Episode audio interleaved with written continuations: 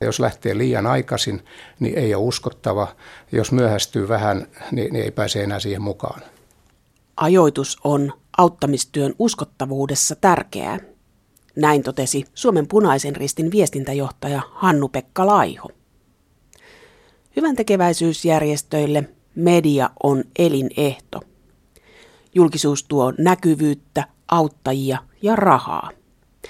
Järjestöillä on myös kova keskenäinen kilpailu mediajulkisuudesta.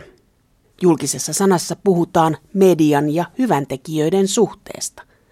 Lähetyksessä ovat mukana Suomen punaisen ristin viestintäjohtaja Hannu-Pekka Laiho, kirkon ulkomaan avun toiminnanjohtaja Antti Pentikäinen sekä Suomen Amnestin toiminnanjohtaja Frank Juhansson. Hän on toimittanut kirjan Hyvän tekeminen ja valta, jossa avustustyötä katsotaan kriittisesti.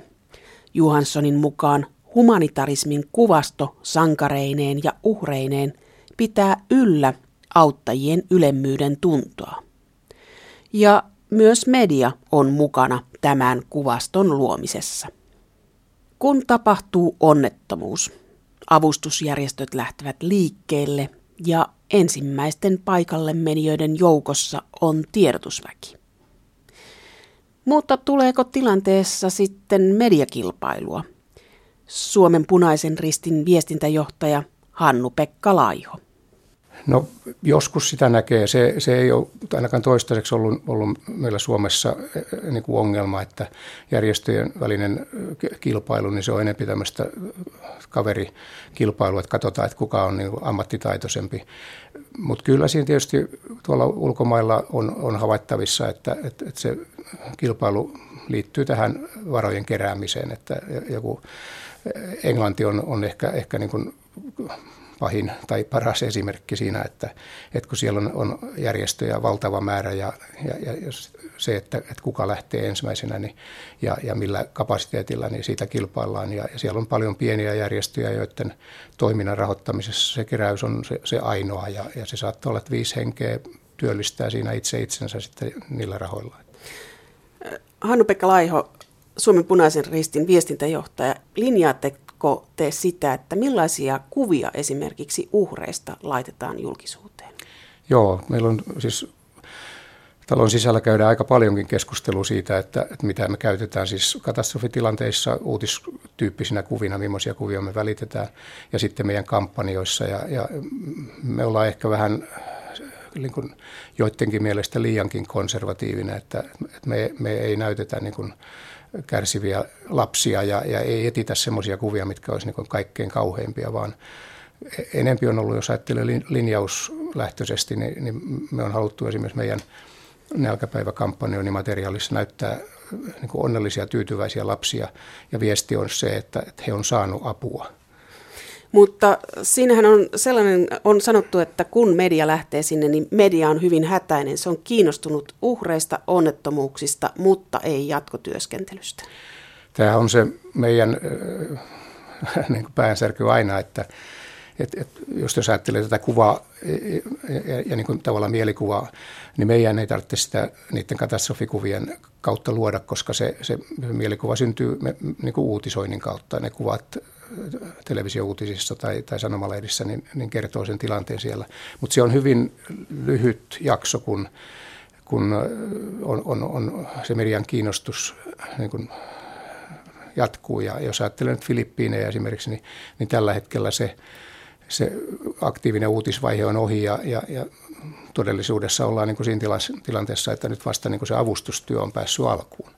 Ja edelleenkin on valtavia vaikeuksia ja, ja, ja, ja se, se tietyllä tavalla niin me, meitä niin kuin häiritsee se, että, että luodaan niin kuin siinä prosessin tai, tai katastrofi alkuvaiheessa sellainen mielikuva, että no nyt on tapahtunut aivan hirveitä, avun tarve on näin iso, ja sitten kolmen päivän päästä ja ruvetaan puhumaan, että miksei tilanne ole palannut normaaliksi. Haluavatko lahjoittajat tehdä politiikkaa punaisen ristin avulla? No ei oikeastaan jos ajattelee tavallisia kansalaisia, jotka meille sitten on, on se, se päälahjoittaja kohderyhmä, niin he, heillä on auttamisen halu varmasti se, mikä, mikä on, on siinä mukana. Joskus näkee yrityksiä, jotka haluaa lahjoittaa sitten johonkin katastrofitilanteeseen rahaa sen takia, että heillä on liikekontakteja siihen maahan tai, tai sitä kautta haluavat sitten tukea myös, myös sitten sen, sen onnettomuuden uhreja. Hannu-Pekka Laiho, olet jossain haastattelussa sanonut itse, että, että kokouksissa istuu avunantajia, jotka laskevat hyötyä täältä, täältä yrityspuolelta, että se on sel, selvä tämmöinen hyödyn hakeminen myös. Se on, jos ajattelee kansainvälistä apua, niin se on ehkä hiukan, hiukan toistaiseksi harvinaisempaa. Mä näen siinäkin kyllä semmoisen trendin, että, että sinne yritysyhteistyöpuolelle tulee semmoisia elementtejä myös tähän kansainväliseen apuun, että yritykset haluaa sitä kautta hyötyä, mutta tässä, tässä niin kuin yhteiskuntavastuu maailmassa, mikä, mikä sitten koskee ehkä enemmän tämmöistä Suomessa toimintaa ja siinä sitten ehkä voi olla kansainvälinenkin kytkentä, niin yritykset jakaantuu melkein niin 50-50 sillä, että puolet etsii pelkästään niin kuin taloudellisia hyötyjä sen, sen yhteiskuntavastuun kautta. Ja, ja, ja se, silloin se yhteistyö järjestöillekin on hirveän vaikeaa, koska, koska yrityksen kriteerit siinä mitata sitä hyötyä, niin ne on aivan erilaiset kuin, kuin järjestöpuolella sen toiminnan vaikuttavuuden mittaaminen ja kertominen. Että et, et, et mä oon aina sanonut, että me otetaan mielellään vastaan semmoisia lahjoituksia, missä ei, ei, ei ole mitään lappua mukana, että mitä myyntiä tällä pitäisi saada.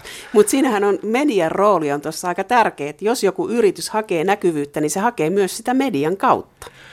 Aivan, se on, ja, ja sitä käytetään tietysti median kautta, mutta sitten myös siinä yrityksen niin omissa raportoinnissa ja omissa kanavissa, ja se tuntuu nyt, kun kun media on pirstoutumassa niin, että, että ei ole enää semmoista vanhaa perinteistä valtamediaa tai yhtä kahta, kahta kanavaa, mitä kautta tieto kulkee, vaan, vaan yritykset rakentaa omia, omia sisäisiä ja ulkoisia viestintäverkkojaan, videoita, tulee niin kuin televisiostudioja, Jenkeissä on jo, jo isoja yrityksiä, jotka, jotka lähettää siis ihan ohjelmaa monta tuntia päivässä ja, ja, ja, ja siinä maailmassa tietysti se se, se hyödyntäminen, sen lahjoituksen hyödyntäminen tai, tai se yhteistyön hyödyntäminen on, on, on, on niin paljon helpompaa. Mutta totta, kyllä, kyllä Suomessakin niin yritysyhteistyö on, on myös sitä brändin ja, ja, ja imakon ja maineen rakentamista.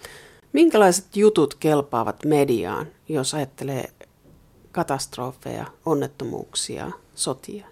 Olen joskus miettinyt sitä, että miten se on niin vuosikymmeniä aikana muuttunut. Että kun mä itse 80-luvun alussa, niin oli nämä Etiopian nälänhädät ja, ja, ja muuta Bob Geldofit, niin, niin silloin olin itse toimittajan roolissa niistä raportoimassa ja, ja olen joskus jälkikäteen katsonut sitten niitä juttuja, niin niissä oli ehkä se, se semmoinen reportaasi, vähän kauhistelu oli se, se, se lähtökohta.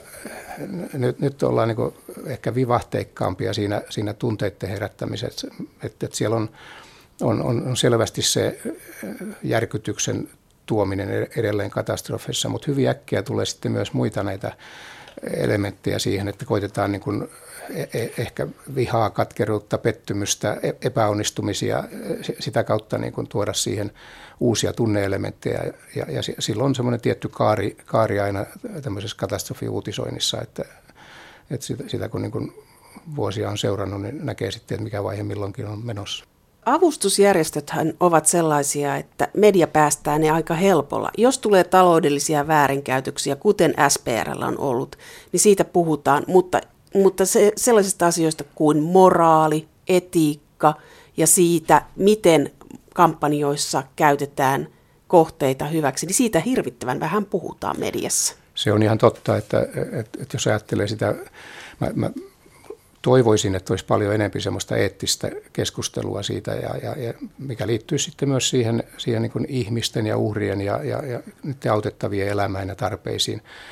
Se ehkä tulee, mutta se, pelkää sitä, että se tulee sitten semmoisen negaation kautta, että sitten koitetaan niin penkoa jotain ihmeellistä, kun siitä voisi keskustella ihan asiallisesti. Ja siinä on aina kysymys niin valinnoista ja arvovalinnoista. Ja punainen risti tai avustusjärjestöt on vähän niin kuin kirkko, että kun, kun pappi ajaa humalassa autolla tai tekee aviorikoksen, niin, niin, niin siinä on, siitä on helppo moralisoida, niin, niin punaisen ristillä tai tämän tyyppisellä avustusjärjestöllä on, on niin vähän samanlainen tilanne, että kun me ollaan niin kuin puolustamassa hyvää.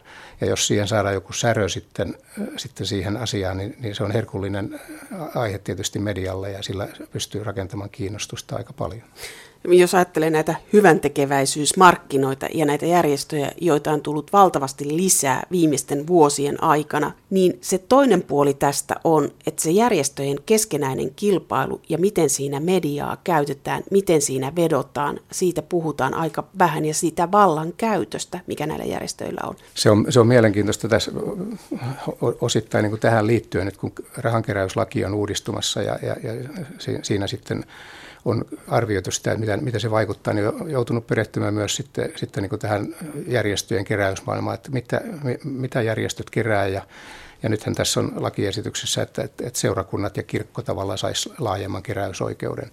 Niin kirkon piirissä on, on, on, on siis kymmeniä, satoja järjestöjä, jotka kerää rahaa, mutta, mutta tiedon niin kuin hankkiminen siitä, että mitä sanotaan nyt sitten tämän uskonnollisen sateenvarjon alla toimivien järjestöjen kokonaiskeräystulos niin ei, ei löydy mistään. Että se esimerkiksi, että, että, että seurakuntien kolehdit tuottaa 20 miljoonaa euroa vuodessa, tai, tai että kirkon tämmöiset diakonia-työtä tekevät avustusjärjestöt niin kerää noin 100 miljoonaa euroa, ja, ja, ja kirkon verotulot on, on siinä vähän vajaa miljardi. Että, että siellä, siellä on paljon semmoisia mitä mä sanoisin, niin kuin herätysliiketyyppisiä, ei välttämättä edes, edes luterilaisen kirkon virallisia toimijoita, jotka kerää satoja tuhansia euroja, mutta niistä ei, ei kauheasti puhuta. Ja silloin aina kun mennään sille puolelle, missä, missä semmoinen niin tunne ja, ja, ja tässä, tässä niin kuin esimerkiksi uskontoihin liittyvässä asiassa on sitten kristiusko tai joku muu, niin, niin siinähän ollaan niin kuin ihmisen perimmäisten tavallaan tuntojen ja toiveiden pelastuskysymystenkin kanssa tekemisissä, niin, niin, niin, niin siihen liittyy paljon sellaisia asioita, mistä pitäisi keskustella. Mitä neuvoja antaisit toimittajille tai medialle? Aina kun sattuu jotain järkyttävää, niin, niin, niin avustustyöntekijät järkyttyy, toimittajat järkyttyy, koko kansa järkyttyy. Ehkä siellä meidän maailmassa sitten me on, me on opittu jotenkin hallitsemaan tunteita, että pystytään toimimaan rationaalisesti, mutta kyllä aika usein huomaa varsinkin nuorempien toimittajien kohdalla sen, että, että se, se järkytyksen tunne niin vähän vaikuttaa sitten ammattitaitoon, että, että jää tiettyjä asioita huomaamatta tai, tai ei osata niin kuin analysoida sitä tilannetta, että, että ollaan, ollaan tavallaan siinä koko kansan järkytyksessä mukana ja, ja välitetään sitä ja ei, ei analysoida sitten sitä, mitä on tapahtunut ja, ja, ja, ja mitä ehkä pitäisi tehdä, miten voitaisiin auttaa tai muuta. Että ikävää, että aina siinä ei ole sitten se ammattimainen harkinta mukana. Että, että kyllähän nyt tulee yhdeksän vuotta Aasian tsunamista ja, ja siellä oli tietysti semmoinen järkyttävyydessä, että ei, ei vastaavaa ole koettu, mutta kyllä mä olin niin kuin huolissani jossain siinä vaiheessa, kun, kun saatiin viestiä siihen, että koko Suomen kansa alkaa traumatisoitua, että ihmiset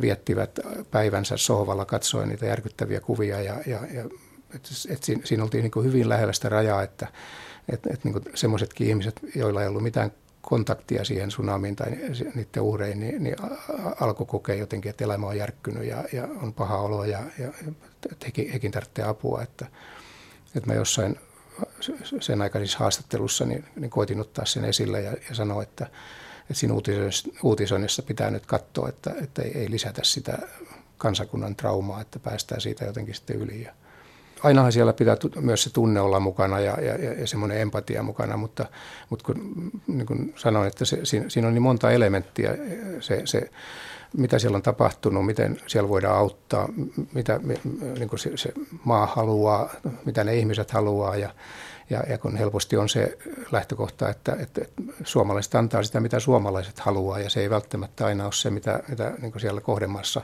tarvitaan. Näin sanoi Suomen punaisen ristin viestintäjohtaja Hannu-Pekka Laiho. Nyt menemme Helsingin kamppiin, jossa on Suomen Amnestin toimisto.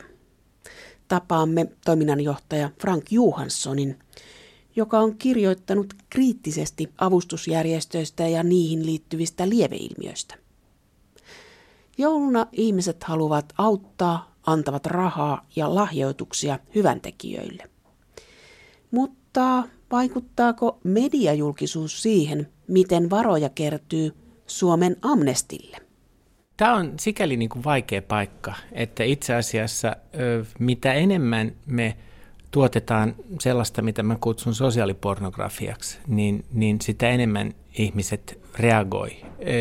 Ja tällä sosiaalipornografialla mä tarkoitan siis tämmöisiä hyvin stereotyyppisiä kuvia, jossa esimerkiksi katsotaan nuoren islamilaisessa maassa asuvan tytön tilannetta, jossa se, se paha henkilö on sitten niin kuin islamilainen mies tai islamilainen järjestelmä, niin tämän tyyppiset tarinat, ihmiset reagoivat niihin huomattavasti voimakkaammin kuin ehkä vähemmän raflaaviin rakenteellisiin kysymyksiin, jotka kuitenkin pohjimmiltaan ovat paljon tärkeämpiä. Tällä mä en millään tavalla halua vähätellä – sen yhden tai kahden tai useamman islamilaisen naisen tilannetta, mutta kun se tosiasia on se, että siellä paikan päällä tehdään paljon enemmän vaikuttaakseen siihen heidän tilanteensa kuin miten se meidän mahdollinen vaikutus täältä ulkopuolelta on. Me, me nähdään tämä, tämä kuvasto semmoisena niin kuin viattomana uhrina, jo, jolla ei ole omaa toimijuutta eikä omaa niin kuin, minkäännäköistä valtaa tehdä asioita. Ja sitten on se paha voima, joka syrjii tätä viattomuutta. Vaikka me rakastetaan sääliä näitä henkilöitä, niin me samalla jotenkin halvekstaan niitä sen takia, että he eivät ole itse päässeet eroon näistä pahoista yleensä miehistä, jotka heistä pitää valtaa. Ja sitten siinä tulee aina länsimainen sankari, joka on se, se pelastaja. Todellisuus on, on hyvin paljon monimutkaisempi, koska tästä kuvasta esimerkiksi kaikki taloudelliset kytkennät – länsimaiden aiempi tuki tälle, tälle yksinvaltiaalle tai nimenomaan se paikallinen politiikka, mitä paikalliset järjestöt tekevät, ei näy tässä kuvassa lainkaan. Eli tämmöinen hyvän tekeminen ja mediajulkisuus, niin siinä on erittäin suuri ristiriita, miten sitä esitetään. Mitä pahempaa esitetään, sen helpommin kukkaronyörit aukeavat ja toisaalta siinä on toisella puolella näiden uhrien tai kärsijöiden ihmisoikeus. Kyllä me joudutaan joka kerta, kun me, me jostain asiasta kerrotaan, niin myöskin mun mielestä miettimään sitä, että minkä näköistä maailmankuvaa me, me levitämme. Ja jos me koko ajan levitetään sellaista maailmankuvaa, että, että kaikki hyvä tulee täältä meiltä ja että vastaanottava puoli on joko avuton tai absoluuttinen paha, joko epäihminen tai jonkinnäköinen alaihminen, niin, niin se ei ole totta ja se itse asiassa luo meille semmoista niin kuin oikeassa olemisen tunnetta, josta hyvin helposti päädytään kyynisyyteen siitä, että maailma ei muutu miksikään ja myös päädytään siihen, että että tietynlaiset rasistiset ajatukset nousee meihin päähin, että eihän noi tomppelit tuolla ikinä saa niin kuin elämäänsä kuntoon, kun ei ne osaa. Ja, ja tämä on hyvin vaarallista, koska siis tämä perustuu ö, aika semmoiseen niin meidän itsemme luomaan kuvaan, joka on sekä apua antaville järjestöille että medialle että sitten kuluttajalle täällä semmoinen niin kuin mieluisa tarina, koska se asettaa meidät sankarirooliin sen sijaan, että se asettaisi meidät niin kuin siihen ongelman, että me oltaisiin itse se ongelma. Frank Johansson, olet Amnesty Suomen toiminnanjohtaja ja tässä kirjassa kritisoidaan ihmisoikeusjärjestöjä ja avustusjärjestöjä, niin mitä ne ongelmat on, mitä näiden järjestöjen pitäisi tuoda julkisuuteen? No, mä itse asiassa nostan tavallaan kaksi niin kuin, isompaa ongelmaa esiin. Toinen on se, että, että aivan liian usein läntiset järjestöt ö, kytkeytyvät toimintansa kautta ö, hyvin likeisesti läntiseen valtaan. Ja, ja me emme välttämättä näe tätä, koska me ei pidetä – omia valtioina niin kuin millään lailla ongelma, ongelmallisina. Ja, ja toisaalta ollaan ehkä jotenkin niin kuin sokeita ö, sille, että miten ö, meidän tekeminen yhteistyössä läntisten valtioiden kanssa näyttää jossain muualla päin maailmaa. Toinen on, on se, että me ei, me ei oikeastaan tunnisteta sitä auttamisen ö, pitkää historiaa, ö, jossa on hyvin paljon siirtomaa vallalta lähtien tämmöistä ylemmyyden piirrettä, jossa me siis aina olemme se parhaiten tietävä, joka keksii kaikkiin ongelmiin ratkaisut. Ja aika moni järjestöissä toimiva ihminen kyllä tunnistaa nämä ongelmat ja, ja näkee sen, että, että todellisuus on huomattavasti moniulotteisempi, huomattavasti vaikeampi ja ennen kaikkea huomattavasti poliittisempi kuin ö, mitä niin kuin järjestöjen mainoskampanjoissa varahankinnassa annetaan, annetaan ymmärtää. Ja ö, sitten taas se, että halutaanko siihen tarttua, yleensä ei haluta tarttua, koska se nähdään semmoisena vähän niin kuin oman pesän likaamisena. Mä, mä näen tämän niin kuin oikeastaan kolmesta kantilta, että joko, joko sä voit, niin kuin, sä tiedät tämän, mutta sä et tee siltä mitään, jolloin sä oot vähän hyvän tahtoinen idiootti ja, ja jossain määrin jopa niin kuin epärehellinen itsellesi. Tai sit sä vetäydyt tästä ö, hankkeesta kokonaan ja ehkä sitten niin kuin ulkopuolelta ö, arvostelet sitä ö, nokkelin sanankäänteen, joka on aika helppoa ö, tehdä. Sitten kolmas ö, aika vaikea vaihtoehto on, että, että samalla kun ö, itse on siinä asemassa, että yrittää järjestöä johtaa johonkin suuntaan niin, että se toiminta olisi oikeasti eettisesti korkeatasosta, niin silloin joutuu joka päivä taistelemaan näiden niin kuin ristiriitojen ja ongelmien kanssa ja yrittää niitä ratkaista. Se, se voi tarkoittaa esimerkiksi sitä, että me mietitään meidän viestintää vähän uudelleen, ei tarjotakaan aina sitä kaikkein yksinkertaisinta ratkaisua. Toinen, joka on meille hyvin tyypillinen, mitä me ollaan tehty viimeiset vuodet, tietynlaisena semmoisena niin kuin ehkä aika voimakas sana, mutta jonkinnäköisenä pienenä korjausliikkeenä, niin että me ollaan entistä enemmän nostettu esille oikeiden ihmisten tarinoita ja historioita niin kuin voimakkaina toimijoina jossain muualla päin maailmaa. Se, että, että jos meillä on meksikolainen katolinen pappi, joka auttaa Keski-Amerikasta Yhdysvaltoihin pyrkiviä siirtolaisia, hänen tarinansa, hänen vahvuutensa, hänen voimansa tuominen esiin niin kuin henkilönä, jota pitää tukea, jota pitää auttaa.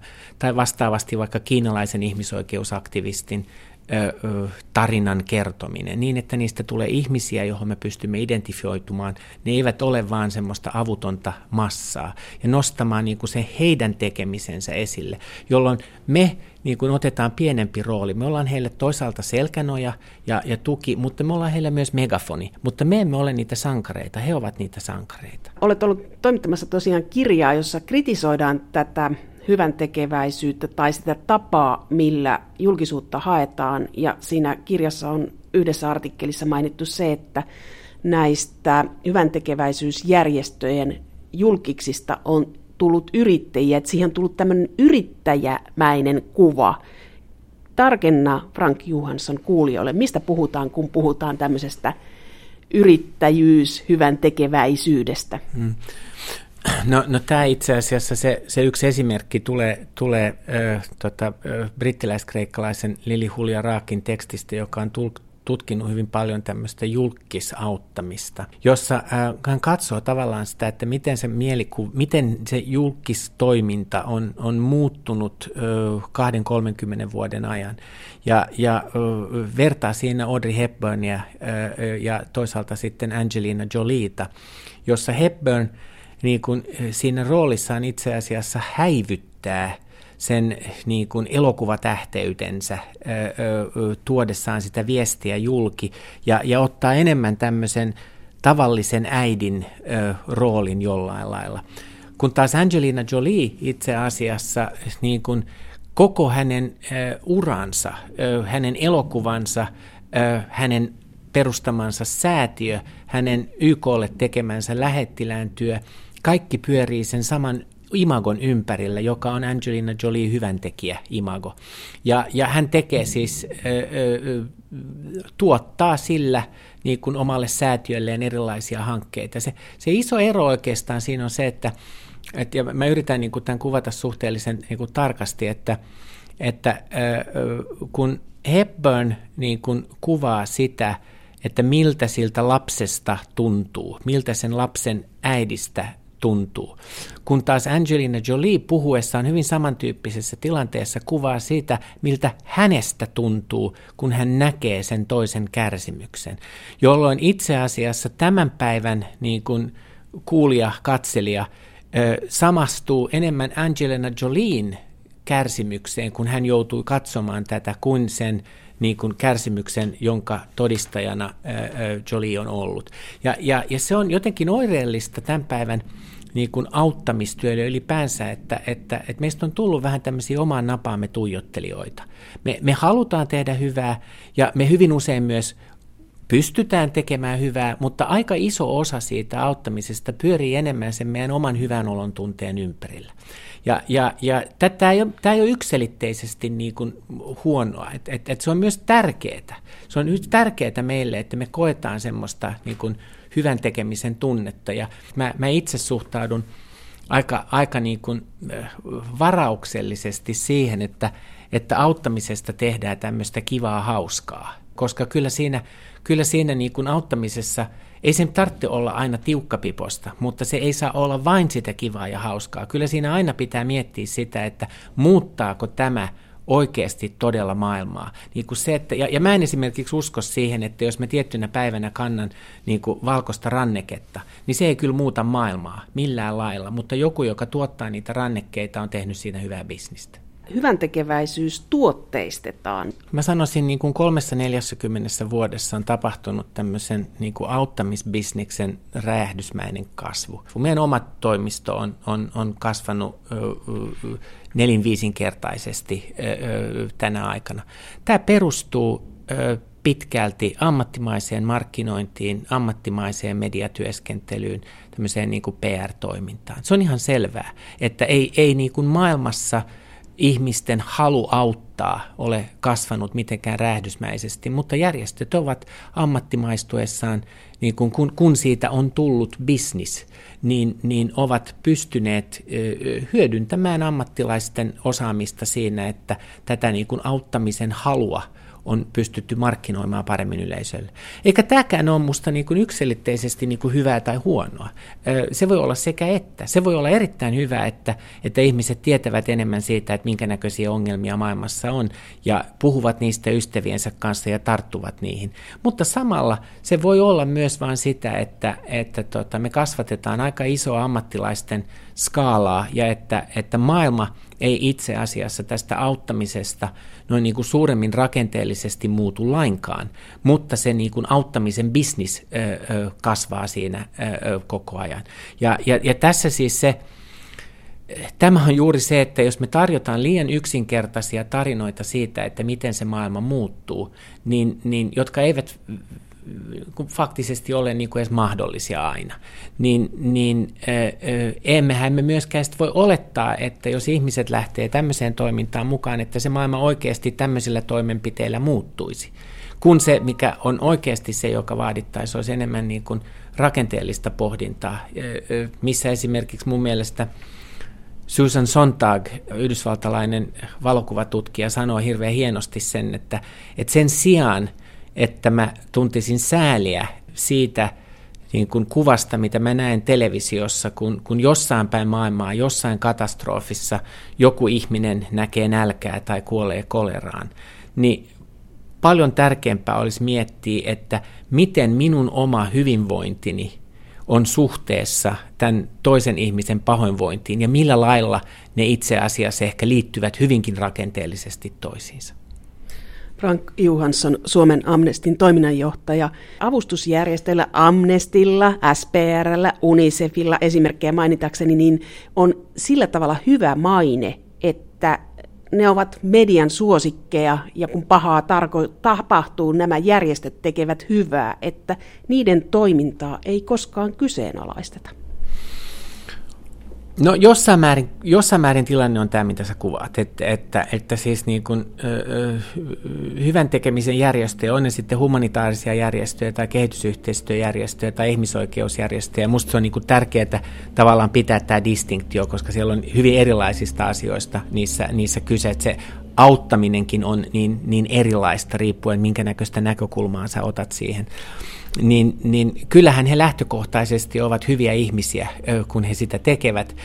Ja, ja, ja sen takia niin kuin sitä on jotenkin pidetään epäsopivana arvostella tai kriittisesti tutkia sitä.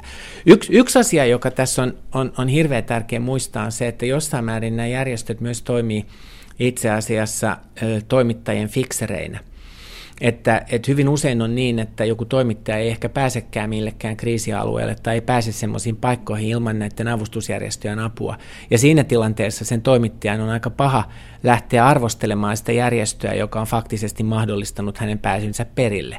Ja, ja, ja monet järjestöt hän myös itse asiassa harrastaa niin kuin ihan, oikein, ihan oikein järjestöjen näkökulmasta, harrastaa toimittajan koulutusta kouluttamista, että heille tuodaan tavallaan tiettyä näkökulmaa ja toivotaan sitten tietenkin, että tämä, tämä näkyy. Että et kyllä se niin kuin semmoinen symbioosi siinä, missä se niin kuin toimittajat ja, ja avustusjärjestöt ikään kuin peesaavat toisiaan molempisuuntaisesti on, on, on koko ajan olemassa.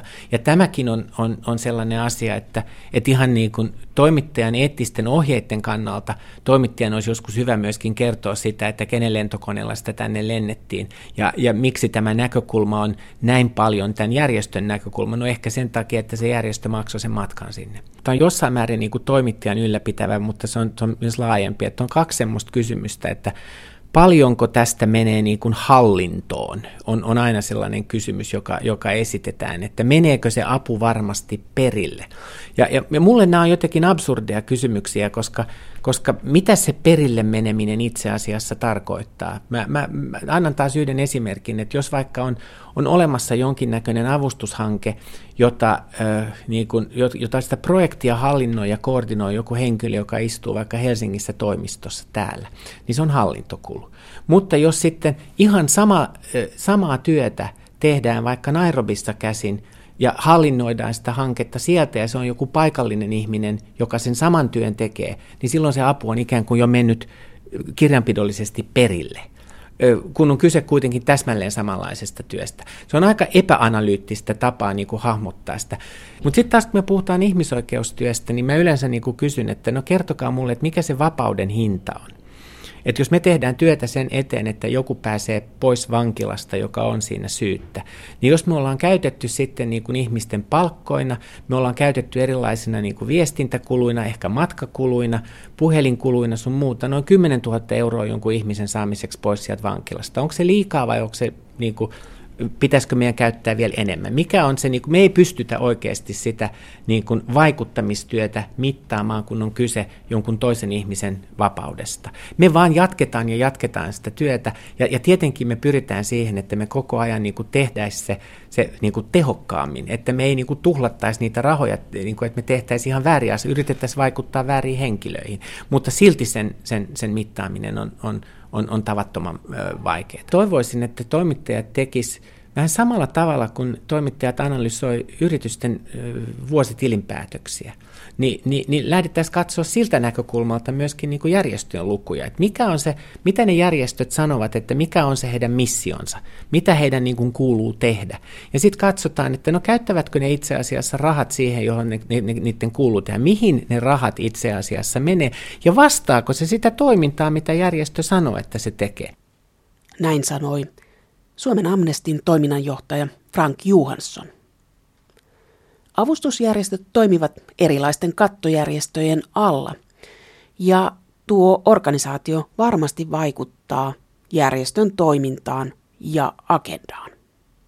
Yksi tällainen avustusjärjestö on kirkon ulkomaan apu, joka tekee sekä kehitysyhteistyötä että auttaa kriisialueilla.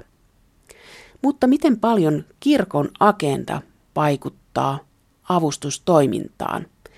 Kirkon ulkomaan avun toiminnanjohtaja Antti Pentikäinen.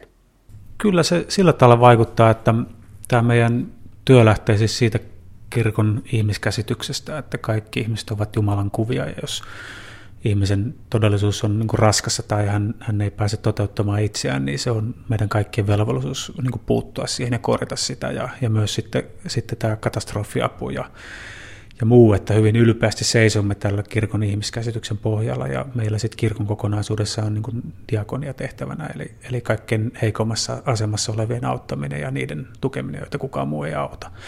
Mutta että meidän syntyhistoria liittyy Suomen sotaan ja siihen, miten Suomessa oli orpoja ja leskiä ja, ja paljon sodan uhreja, joita piti auttaa ja Suomi sai silloin ulkomaalta apua. Että, että on myös hyvä muistaa, että me ollaan kirkon avustusjärjestö. Kuinka paljon kirkko antaa rahaa? No kyllä tämä kirkollisveron kautta meille tulee, tota, olisiko se noin viitisen miljoonaa. Se on noin neljäsosa meidän koko talouspohjasta. Et sit toinen iso asia on yksityisihmisten lahjoitukset. Millaisilla asioilla te vetoatte ihmisten kukkaron nyöreihin? No mä haluaisin, että kaksi asiaa olisi siinä pääosassa. Yksi olisi näiden työn tuloksista kertominen, että ihmiset sais sen todellisen tiedon, mitä on saatu aikaan, kuinka monta naista on saanut ammatin, kuinka monta on pienlainojen piirissä, kuinka monta lasta on päässyt kouluun, miten joku konflikti on helpottanut ja, ja, ja rauha vahvistunut.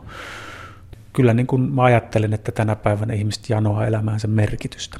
On tärkeää, että mun elämällä olisi joku tarkoitus ja, ja sillä omaisuudella tai sillä elämän kokemuksella, mikä mulla on, niin mä voin tehdä sillä jotain toisten hyväksi. Ja, ja se on niin kuin ehtymätön lähde, että jos joku epäröi ja kyselee, miksi mä oon täällä tänään, niin, niin lähde auttamaan ihmistä lähellä tai kaukana. Se merkitys, minkä se tuo elämään, niin on aivan uskomaton. Kirkon ulkomaan apu, kuten muutkin avustusjärjestöt, vetoavat ihmisten tunteisiin ja totta, että lahjoittajalle tulee hyvä mieli.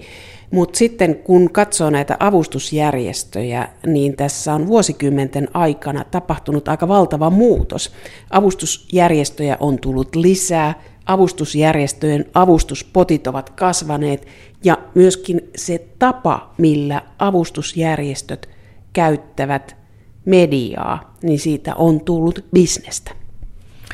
Se on ihan totta, ja jos niin kuin kriittisesti katsoo vaikka miten järjestöt toimii, kun katastrofi tapahtuu, niin, niin kyllä joskus käy niin, että järjestöt lähettää ensimmäisenä toimittajan tai tiedottajan katastrofialueelle.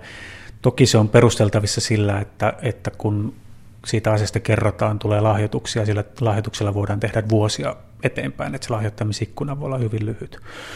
Mutta tota, tietyllä tapaa kyllä niin kuin ihmisten kriittisyys on älyttömän tärkeää ja median kriittisyys ja siihen kuuluu varojen käytön läpinäkyvyys ja, ja myös se, että ne eri hallinnon portaat olisivat avoimesti esillä, että, että me tietyllä tapaa kirkon ulkomaanavussa kuljetaan niin kuin vastavirtaan tässä, että, että useimmiten Suomessa olevat toimijat on niin kuin varan hankinnan mielessä täällä liikkeellä ja ne antaa rahan jollekin toiselle taholle, joka sitten vastaa ja raportoi, jos raportoi siitä, mitä, mitä siellä on tapahtunut. Kirkon ulkomaanapu tekee itse, vastaa itse ja myös kertoo joka ikisen epäkohdan julkisuuteen, joka tekee meistä vähän haavoittuvampia. Meistä saattaa halutessaan ilkeämielinen lehti saada enemmän ää, niin kuin negatiivista julkisuutta, koska meillä on joka vuosi ollut sisäisen valvonnan ja tarkastuksen keissiä, ja me halutaan kaiken kertoa avoimesti, että nyt löytyy tämmöinen epäkohta, mutta me uskotaan myös siihen, että ihmistä hahmottaa, että ei tätä työtä voi tehdä ilman riskejä ja, ja se on hyvä merkki, että niitä ongelmia löytyy ja ne käsitellään avoimesti. Monet kriisit ovat aiheutuneet poliittisista syistä. Kuinka paljon te kerrotte siitä politiikasta, mikä näissä maissa on? Ainakin mulla on se kuva, että avustusjärjestöt hyvin mielellään ovat kertomatta siitä. Ne kertovat, kuinka he avustavat uhreja, mutta poliittiset taustat jää kertomatta. No toi on tosi hyvä havainto ja itse asiassa tämä on osa sitä niin kuin vastuuta, mikä me halutaan ottaa. Että mä olen täsmälleen samaa mieltä, että esimerkiksi monet sodat johtuu niin kuin siitä sotkusta, minkä ulkopuolesta aiheuttaa. Esimerkiksi nyt Syyrian konflikti on hyvä esimerkki, että vedetään niin eri suuntaan, rahoitetaan eri puolilta sotaa ja syyrialaiset kärsii. Itse syyrialaiset voisi olla tosi valmiita nyt rauhaa, mutta heitä ei kannata vielä tuoda rauhan pöytään, koska ne tappavat ja tuhoavat voimat on liian suuria, eikä kansainvälinen yhteisö ole luvannut vielä korjata omaa pesäänsä, siivotaan omaa pesäänsä. Jos vaikka katsoo, miten kirkolkomanapu Somalian konfliktiin liittyen on tehnyt ja teki, niin se lähti juuri tästä. Eli me vaadimme kansainvälistä yhteisöä tilille siitä todella huonosta ja koordinoimattomasta politiikasta, joka johti sen sodan pitkittymiseen. Ja siihen, että me autoimme Somalian sisältä tulevia voimia kertomaan, mitä heidän mielestään pitäisi tehdä. Että kyllä mä haluan tavallaan ajatella, että me otetaan se vastuu ja, ja ajatellaan, että länsimaisena toimijana yksi meidän tehtävä on pistää meidän poliitikot tilille silloin, kun ne tekee vääriä päätöksiä tai elää ikään kuin jotakin ongelmaa ja voisi korjata, vaikka se olisikin meidän, niin kuin osin johtuisi meidän tekemästä politiikasta. Minkälaiset kriisit avaavat kukkar- kukkarannyörejä eniten? No tota, kyllähän tietyllä tapaa ennen ajateltiin, että ne missä meidän kaltaisia on että Kosovon sodan yhteydessä, kun nähtiin meidän näköisiä ihmisiä toppatakeissa ja lapsia samoissa vaipoissa päivätolkulla, niin se herätti ajattelemaan, että entäs jos minä olisin tuossa. Ja, Ja se, että suomalaisia uhria oli Aasian tsunamissa niin paljon, niin se varmasti vaikutti siihen, että haluttiin lahjoittaa myös paikallisille.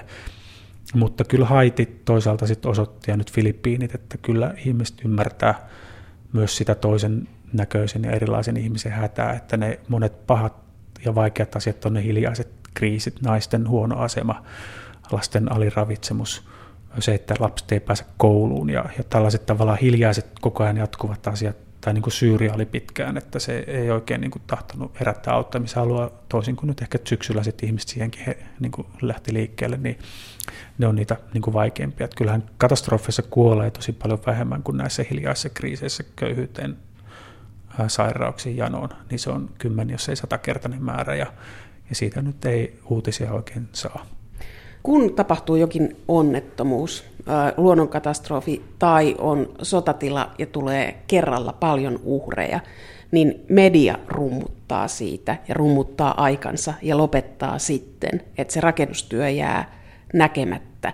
Niin vaikuttaako tämä siihen, miten avustusjärjestöt saavat rahaa, että se ensimmäinen potti tulee heti suurena, mutta sitten tämmöinen niin pitkäkestoinen, niin se ei enää kiinnosta ketään. Tietyllä tapaa katastrofitilanteissa se on niin kuin osa sitä toimintalogiikkaa, että rahaa annetaan enemmän kuin heti pystytään käyttämään, ja se on myös vastuullista toimintaa, että suunnitellaan niin kuin pitkäjänteisesti. Esimerkiksi tsunamin jälkeen, niin se kesti useamman vuoden ja Haitinkin jälkeen useamman vuoden se työ niillä rahoilla, mitkä annettiin muutama viikko sen katastrofin jälkeen. Näin se pitääkin olla, että jos se menisit säkkien kanssa ja jakelisit ne rahat heti, niin se olisi kaikkein eniten hukkaa heitettyä.